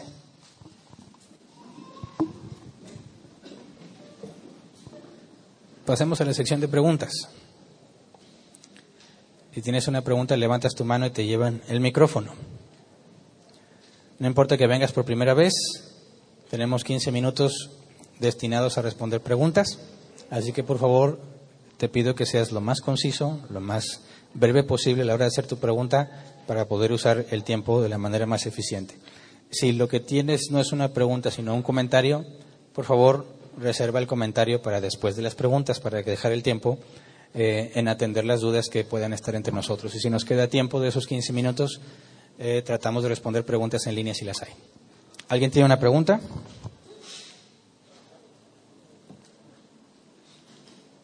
Aquí hay una, ¿me ayudan por favor?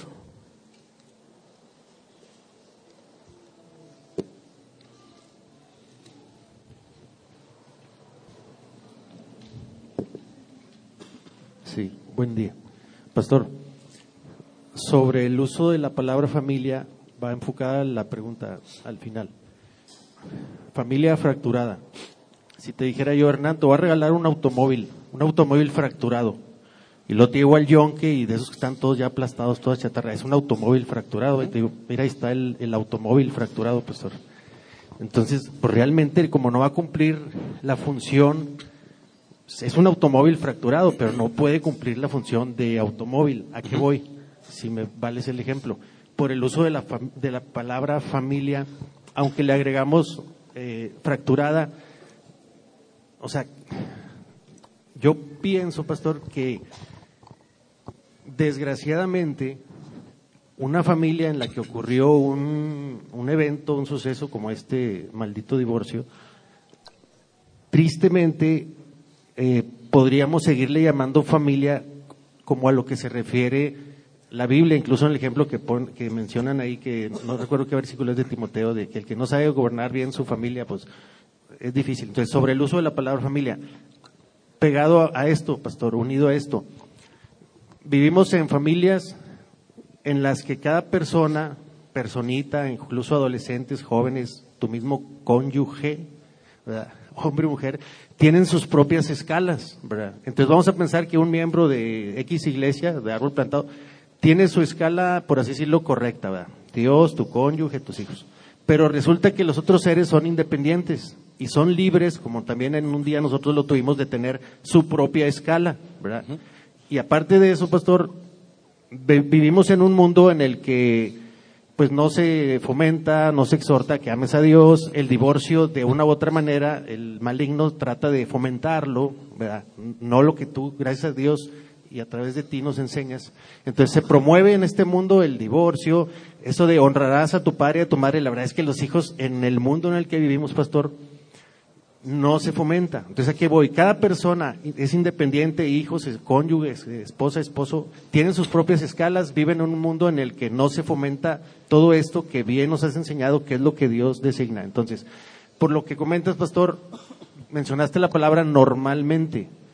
Bueno, es esa, ese fuera de lo normal, pastor, ocurre cuando, por ejemplo, las leyes, Dios dice que nos sometamos a las leyes, ya sé que es, eso dice la palabra, pero las leyes permiten ahorita que en un matrimonio la custodia generalmente para que le quites los hijos a una, a una mujer es muy difícil.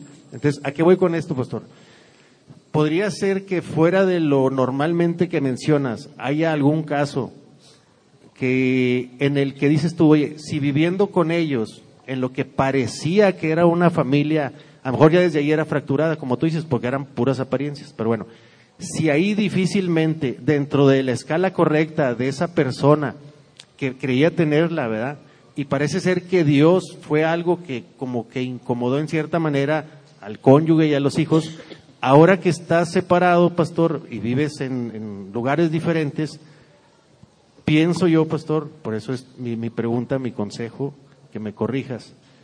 ¿Cómo puedes esperar que ese hombre que piensa tener ese orden, esa escala correcta, ahora los hijos, si los puedas crear, crear eh, en disciplina y amonestación del Señor, cuando se quedó demostrado en un tiempo pasado que la verdad parece ser que no les importaba mucho y parece ser que así sigue siendo, entonces ahora dices tú, la ley te permite vivir separado, ellos tienen sus propias escalas y son libres de hacerlo y el mundo les fomenta eso, a ellos el honra a tu padre y a tu madre, pues la verdad no, y ama a Dios y, ya no digamos el divorcio. Sobre el uso de la palabra familia y sobre esos casos, pastor, que si pueden considerarse como fuera de lo normal. Mira, cuando mencionas el, el- el ejemplo del carro que te van a regalar y está de estar talado, bueno, ahí no aplica en la situación que yo estoy hablando, porque ahí es un regalo, es una opción que tú decides rechazar o aceptar. Es como si tú me dijeras, mira, aquí hay una mujer que es impía, no conoce nada ¿cómo ves? ¿Te casas con ella? Pues no, la Biblia advierte claramente sobre ese tipo de cosas. Ese es el ejemplo que tú pones de que este un carro de estar talado, te lo regalo. Dices, no, gracias, ¿verdad? yo no me quiero meter en ese problema. Yo lo que estoy hablando es que tú tenías un carro y después de un accidente quedó de estar talado. Y Dios dijo, ese es tu carro, ¿verdad? Y no hay de otra. No lo Entonces, eso no es una opción, ¿verdad? Ahora, si mi responsabilidad es administrar bien ese carro, pues voy a tener que buscar la manera de irlo reparando con los recursos que tenga, aunque me tome toda la vida. Voy a tener que ir trabajando en cambiarle algo, en poder arreglar alguna cosa, comprarle otra, pero mi tarea va a ser ese carro de estar talado, tengo que sacarle el máximo provecho para Dios. Entonces, en el caso de una persona que ya no está viviendo con sus hijos porque no tiene la custodia, yo sé que hay limitaciones, no van a poder estar conviviendo juntos, no van a poder, no van a poder tener el ejemplo de cómo se deben de vivir muchas cosas porque están separados. Pero dentro de lo que tú puedes hacer, si hay acuerdos de ver a los hijos en, en X tiempo, en determinadas circunstancias, no los vas a desaprovechar por nada del mundo. Y siempre que estés ahí vas a tratar de proveerles hasta donde puedas, de darles algo que puedan ver ellos, que sigues al tanto de ellos. Y eso yo te puedo hablar por experiencia personal, o sea, que es muy distinto ver que tus padres tengan un problema y se separen, pero que tú veas que ellos siguen amándote y que siguen procurándote y a pesar de que tengan limitaciones, siguen demostrándote el amor que la Biblia dice que debe tener. Eso es mucho, muy útil para alguien que está enfrentando una familia fracturada y que va a empezar a, como vamos a ver en el próximo tema, va a empezar a concluir que él no vale lo mismo que los demás. Entonces, ahí se requiere que tú te niegues a ti mismo y empieces a pensar en el resto de tu familia que te queda, que son tus hijos, y que aproveches toda oportunidad para hacer lo mejor que puedas conforme a la palabra de Dios. Y ya Dios dirá si con el tiempo te va dando más oportunidades o, tus, o los mismos hijos te buscan, aunque no sea el tiempo legal para estar contigo, y entonces puedes ver tú si Dios te va a dar más oportunidad de seguir trabajando con ellos. Pero tienes que enfocarte en lo que te corresponde.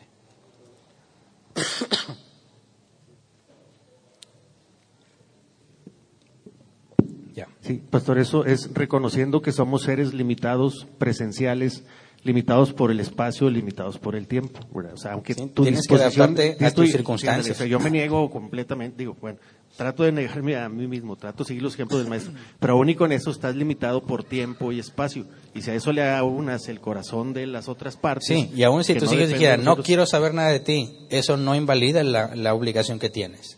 Tendrías que encontrar la manera de ganarte a tus hijos y si no es posible, bueno, entonces ya quedas en cierta forma eximido, ¿verdad? Cuando tú dices, bueno, yo quiero apoyarte, no quiero tu dinero, bueno, es que yo quiero, no quiero verte, bueno, entonces no es una negligencia tuya. Tú estás haciendo hasta donde tú puedes y te tienes que adaptar a esas circunstancias. Y esa paz no la da Dios cuando llegamos a ese punto. Sí, porque aunque ellos, fíjate bien, bíblicamente hablando, aunque te hayan despreciado y lo que sea y te insultaran y te pisotearan, si tú seguiste con la constante obligación que te corresponde y mostrando el amor, tarde o temprano eso va a ser algo que Dios les va a permitir ver. Así es, gracias. ¿Alguien más? Acá, ah, bueno, no había visto la mano acá. Eh, sí, eh, bueno, la figura del mentor es, eh, está en la Biblia. Ajá, no sé si lo vayas a abordar en, en próximamente, pero mi pregunta es, cuando tú ves la necesidad de otra familia que es, que es parte de tu familia, o sea, de la familia extendida, y ves y es incrédula, ¿qué limitantes tienes tú como para hacer el rol de mentor? Bueno, eso la idea es verlo en los temas de la iglesia, porque hay que tener mucho cuidado en esos temas, porque he sabido de casos hombres bien intencionados que quieren hacer de mentor a los hijos de una mujer divorciada y se envuelven asuntos con la mujer divorciada por los sentimientos que se empiezan a compartir cuando trata de ayudar. Entonces, tiene que ser algo que provenga de la iglesia como tal y no a título personal, porque te puedes meter en circunstancias difíciles. Por eso, el primer enfoque es que alguien en la familia haga ese papel. Alguien en la familia fracturada, un tío o el papá de la mujer o alguien tiene que buscar mentorear porque eliminas el problema emocional, ¿verdad? Como pareja que se pudiera presentar.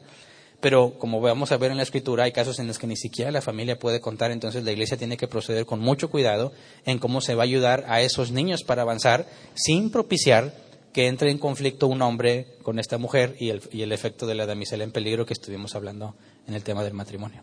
De, de hecho, a eso me refería, haz de cuenta, dentro de la misma familia, entonces me refiero al hombre ¿Podrías pegarte el micrófono un poquito más? Ah, es que no se oye.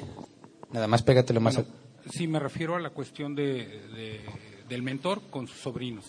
Ah, bueno, si eres de la familia, adquieres una responsabilidad. Ajá, pero son incrédulos. Entonces, ¿qué limitante ten- La, la limitante está en lo que la mamá o el papá de ellos te permita hacer. ¿verdad?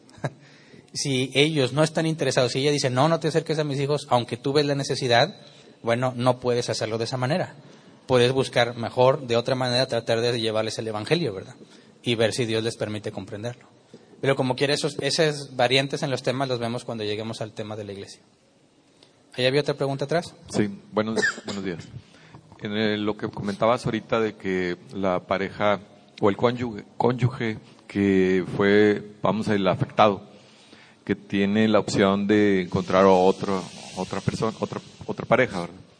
Este, no, no incurre en, en este, en el pecado de, eh, ¿cómo se llama? ¿De, qué, de adulterio? De adulterio. Pues que si el divorcio fue ilícito, estudiamos ese tema, es como si el esposo se hubiera muerto, ¿verdad? Y ahí en la Biblia deja en claro que sí se puede volver a casar. Entonces, alguien que es víctima de un divorcio ilícito no tiene ningún problema en volver a casarse, siempre y cuando sea en el Señor, lo que dice la Escritura. Por eso, cuando hablamos de que la parte inocente queda sola, como un padre soltero o madre soltera, lo que yo mencioné al final es que tampoco tienes que salir a buscar pareja ni rechazar esa idea, sino en las cosas de Dios enfocarte y que Dios muestre si hay una pareja nueva para ti. Y la otra parte sí cometería adulterio. El- el- lo vimos también en el tema del divorcio y recasamiento. Si es el culpable, pero Dios le dio arrepentimiento, ¿verdad? Entonces, el divorcio, aunque él era el culpable, el divorcio fue lícito. Y si Dios le dio arrepentimiento, no hay nada que impida que se pueda volver a casar, porque lo que menciona la prohibición del recasamiento es con aquellos que se van simplemente, se divorcian por cualquier otra razón que no es válida y establecen un nuevo matrimonio. Y dice, esos están adulterando. Pero si el divorcio es lícito y la persona culpable realmente en una iglesia, por medio de disciplina, llega a la restauración y al arrepentimiento, no se le puede evitar que pueda volver a casarse siempre y cuando sea en el Señor. Gracias. ¿Alguien más? ¿No? ¿En línea? Sí, buenas tardes, pastor. Hay una pregunta, dice, hola, si haya tiempo y si es de uno el negocio, ¿de qué forma, de qué forma administrar bien para que no afecten los hijos cuando viven aparte de uno por, Ah. el crisis, por la crisis que hay? Sí, Bueno, me imagino que se refiere no tanto al- a la familia fracturada, ¿verdad? Sino a, a la administración del dinero. Cuando, desde perspectiva de alguien que tiene que enfrentar una crisis económica y esa crisis nos obliga a trabajar cierta cantidad de tiempo porque de otra manera no podemos subsistir, entonces tenemos que hacer primero lo que se requiera para traer el sustento, eh, no puede ser negociable. Estoy hablando de una situación muy crítica. O sea, si no trabajo 15 horas al día, no como, ni mis hijos, voy a tener que trabajar esas 15 horas. Pero buscar la manera proactiva, pidiéndole a Dios o preparándome en la medida de lo posible para buscar otra fuente de trabajo que sí me lo permita. El problema es cuando tienes a alguien que está trabajando, no está en una situación crítica, pero quiere seguir trabajando en lugar de estar con sus hijos, eso ya es negligencia, porque ese exceso de trabajo no es indispensable para la vida, es simplemente porque se lo quiere invertir al negocio. Es ahí cuando se incurre en negligencia. Pero si hablamos de una situación muy crítica, donde incluso tendrías que irte cuatro días para que puedan tener sustento mínimo necesario para vivir, lo van a tener que hacer porque eso es fundamental. La idea es buscar a Dios en oración y buscar alternativas para no tener que vivir de esa forma. Es todo. ¿Son todas? Sí. Muy bien. Ah, se alcanzó a levantar otra mano. Sí, buenas tardes. Buenas tardes. Tal vez se aleja un poquito del tema principal, pero puede relacionarse en el sentido de lo que se mencionó sobre el complementarianismo, en el que una mujer no puede decir, ¿verdad?, que, que va a ser padre y madre a la vez, eh, puesto que no es correcto ¿verdad? bíblicamente. Pero partiendo de eso, ¿qué, qué postura debería ten- tener una mujer eh, bíblica con el evento de mañana? O sea, que del, del paro nacional que El se paro está- nacional. Sí. Sí, mira. Ese paro nacional para tratar de concientizar a la sociedad del enorme trabajo que hacen las mujeres, ¿verdad? Para- o sea, es un día sin mujeres para que nos demos cuenta de todo lo que hace la mujer. Eso no aplica para ningún cristiano, porque todo cristiano bíblico está consciente del complementarianismo y de que su esposa o su hermana o su hija tiene algo que el hombre no tiene y hace cosas que el hombre no puede hacer, de manera que nosotros, cristianos bíblicos, no necesitamos concientizarnos de eso, ¿verdad? Ahora, agrégale que ese movimiento tiene tintes del feminismo y quieren usarlo también para promover aborto, ningún cristiano debería estar participando en ese movimiento que va a llevar a, a apoyar el asesinato de un niño en el vientre de su madre. Entonces, desde el origen, que el cristiano diga, sí, yo vengo para que te des cuenta que la mujer valgo mucho, pues eso no es ningún problema para el cristiano bíblico, ¿verdad? Oye, que la sociedad no se da cuenta y quieres marchar, bueno, el asunto es que si marchas junto con ellas, estás hablando también que estás de acuerdo con todo lo demás que proponen, ¿verdad? Y ese es el conflicto que los cristianos deben de tener. Aunque reconozcas que la sociedad no valora a las mujeres, estás marchando con un grupo que propone cosas que van en contra de la escritura. Y si tú marchas con ellos, estás diciéndoles que estás de acuerdo con sus posturas antibíblicas, algo que ningún cristiano debe de hacer. Muy bien, gracias. Muy bien. Entonces vamos a expulsar a todas las que vayan, ah, no se crean. Pastor, no sé si quieras aclarar un poquito eso del paro por los que, Por los que no son de México. No, no saben de qué, paro hablan y Bueno, las mujeres de nuestro país se organizaron ante la violencia contra las mujeres, que ellos aseguran que son feminicidios, aunque se supone que es muy difícil comprobar que realmente es un feminicidio, porque un feminicidio implica matar a una mujer porque es mujer y es quería casi imposible determinar si realmente esos fueron los motivos. Bueno, ellos se escudan diciendo que muchas mujeres están muriendo. No negamos que están muriendo y que hay una violencia terrible, pero aún en las estadísticas son más hombres los que mueren, ¿verdad? Y no marchan por los hombres. Entiendo que quieren marchar por las mujeres. El problema es que este movimiento feminista también apoya el aborto y trata de eliminar el esquema de la familia normal, tradicional, ortodoxo, como la Biblia lo propone. Entonces, las mujeres mexicanas que tengan valores cristianos, que sean cristianas, se encuentran ante el problema de si apoyar esta marcha para tratar de concientizar a la sociedad, pero al apoyar la marcha estás apoyando todos los mm, objetivos antibíblicos que se proponen con su movimiento. Entonces, eso es un motivo de conciencia. Cualquier cristiano que entiende la escritura sabe que no puede apoyar el aborto ni la destrucción de la familia como la conocemos. Aunque estés de acuerdo en que la sociedad no está consciente, no deberías de participar de esas marchas, porque estás mandando un mensaje totalmente equivocado. Yo sé que hay muchos cristianos que dicen que van a marchar, incluso algunas dicen, que el machismo proviene de la Biblia y cristianas, ¿verdad? Es lo más sorprendente, pero bueno, sorprendente entre comillas, porque ya sabemos que la ignorancia entre los que se dicen cristianos en nuestro país es exagerada, es muchísima la ignorancia, y los convencen con humanismo simple porque no tienen eh, la escritura en sus mentes. Entonces, para el que no es de México, y hablamos o salió la pregunta sobre el paro, las mujeres, con apoyo del presidente, eh, van a dejar de trabajar el lunes, no van a trabajar y no les van a descontar nada. Aunque no es obligatorio, las mujeres eh, se encuentran ante esa decisión de si apoyan o no apoyan. La perspectiva bíblica de árbol plantado es, aunque tengan razón en que se debe evitar la violencia contra las mujeres, marchar con ellas te hace cómplice de sus objetivos que van en contra de la escritura, por lo tanto, no lo recomendamos. Y se nos acabó el tiempo. Despedimos a los que nos acompañan en línea, los invitamos a que nos acompañen también en las próximas reuniones. Y eh, eh, por algunos que habían preguntado de coronavirus en México, pues en México se están descartando cada vez más los casos y en Nuevo León estamos limpios, así que no hay nada de qué preocuparse. Si es que nos vemos la próxima semana.